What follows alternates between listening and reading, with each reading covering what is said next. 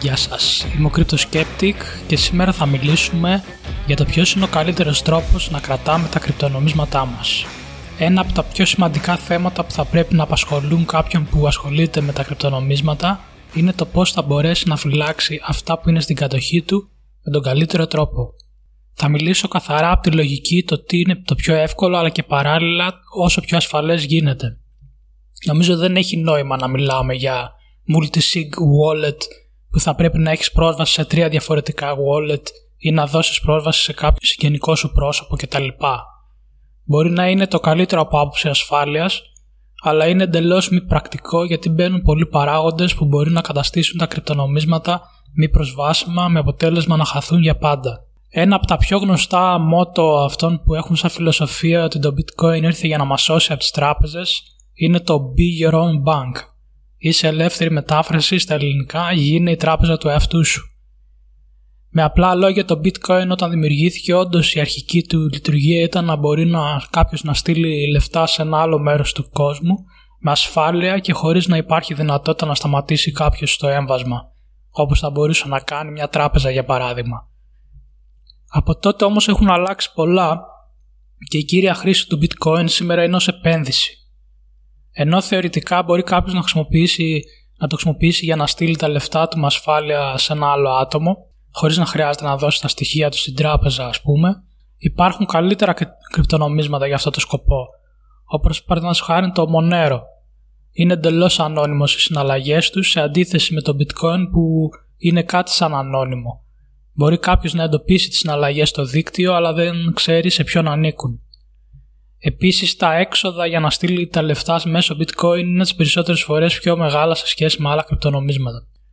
Όποιος δεν χρειάζεται να χρησιμοποιήσει το bitcoin και τα υπόλοιπα κρυπτονομίσματα για να στέλνει λεφτά σε άλλους ή να κάνει αγορές με αυτά, η λύση του να έχει δικό του wallet μπορεί να φαίνεται πιο ασφαλής στη θεωρία, αλλά στην πράξη μπορεί να αποβεί μοιραία.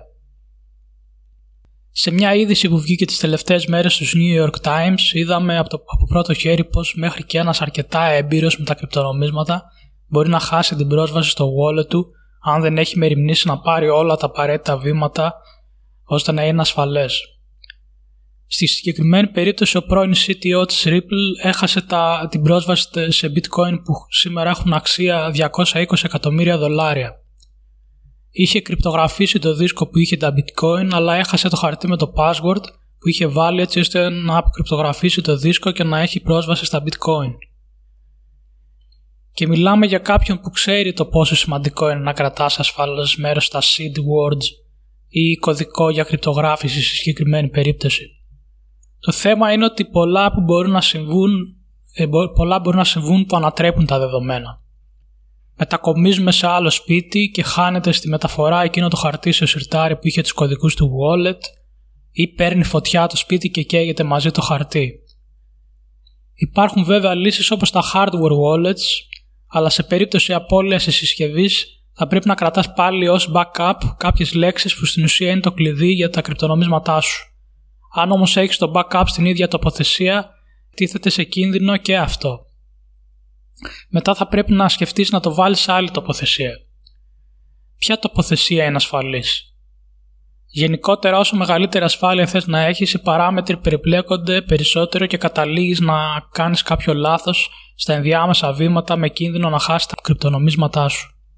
Μετά είναι και τα mobile wallets που είναι εφαρμογές στα κινητά. Αυτά είναι γενικά τα πιο επισφαλή γιατί πέρα από τον κίνδυνο που αναφέραμε με το backup που μπορεί να βρίσκονται στον ίδιο χώρο σε περίπτωση που πρέπει να εισάγεις κάποιο passphrase όταν πας να κάνεις κάποια συναλλαγή από το wallet, υπάρχει ο κίνδυνος της μόλυνσης της συσκευής από κακόβουλο λογισμικό. Από τη στιγμή που το κινητό είναι συνδεδεμένο στο ίντερνετ, πάντα υπάρχει πιθανότητα ο χρήστη στην αναγνία του ε, να κατεβάσει κακόβουλο λογισμικό με αποτέλεσμα το λογισμικό να έχει πρόσβαση στο wallet και κατά συνέπεια στα κρυπτονομίσματα. Επίσης, αν το κινητό δεν έχει τις τελευταίες ενημερώσεις ασφαλείας, έχει πολύ μεγαλύτερες πιθανότητες να βρεθεί σε κίνδυνο. Για μένα η λύση είναι απλή. Τα βάζεις σε ένα πολύ έμπιστο ανταλλακτήριο και ενεργοποιείς το Two-Factor Authentication. Το Two-Factor Authentication είναι σαν ένας δεύτερος κωδικός αλλά ανανεώνεται συνέχεια. Ο κωδικός που θα βάλουμε στο ανταλλακτήριο πρέπει να είναι μοναδικός. Και το two-factor authentication να ρυθμιστεί με κάποια TOTP εφαρμογή όπως είναι το Google Authenticator ή το Authy και όχι με SMS. Το two-factor authentication με SMS δεν είναι ασφαλές λόγω της επίθεσης που είναι γνωστή ως SIM cloning. Με αυτή την επίθεση μπορεί κάποιος που θα σας έχει στοχοποιήσει και ξέρει το κινητό σας και πιθανότητα και άλλα στοιχεία σας να επικοινωνήσει με τον τηλεφωνικό σας πάροχο και να απαιτήσει να εκδοθεί καινούρια SIM με τον ίδιο αριθμό που έχετε ήδη.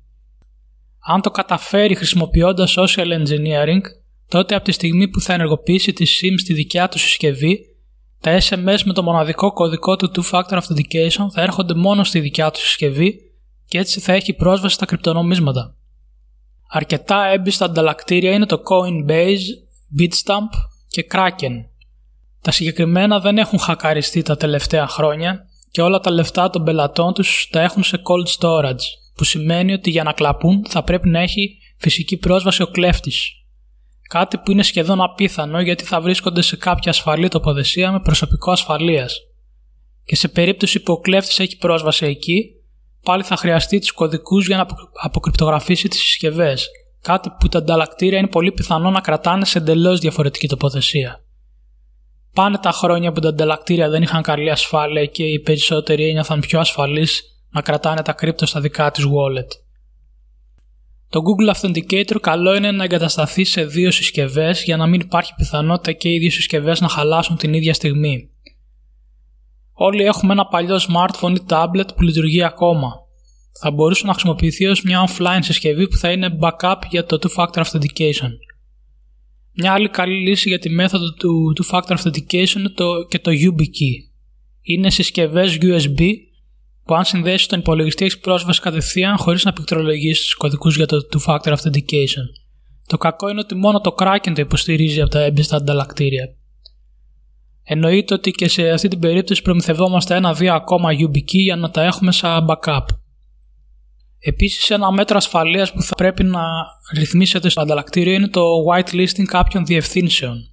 Έτσι, ώστε σε περίπτωση που κάποιος hacker μπει στο λογαριασμό σας, δεν θα μπορεί να στείλει τα κρύπτο σε δικιά του διεύθυνση.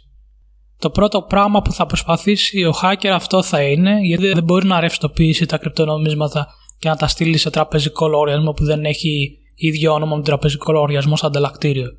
Αν προσπαθεί να αλλάξει τις διευθύνσεις που, που έχουμε κάνει whitelist με τη δικιά του διεύθυνση, τότε το ανταλλακτήριο θα τον ειδοποιήσει ότι χρειάζεται να περάσουν 24 ώρες για να γίνει αλλαγή και μέσα σε αυτό το διάστημα θα έχει ήδη σταλεί email που θα ενημερώνει ότι προσπάθησα να γίνει αλλαγή των διευθύνσεων.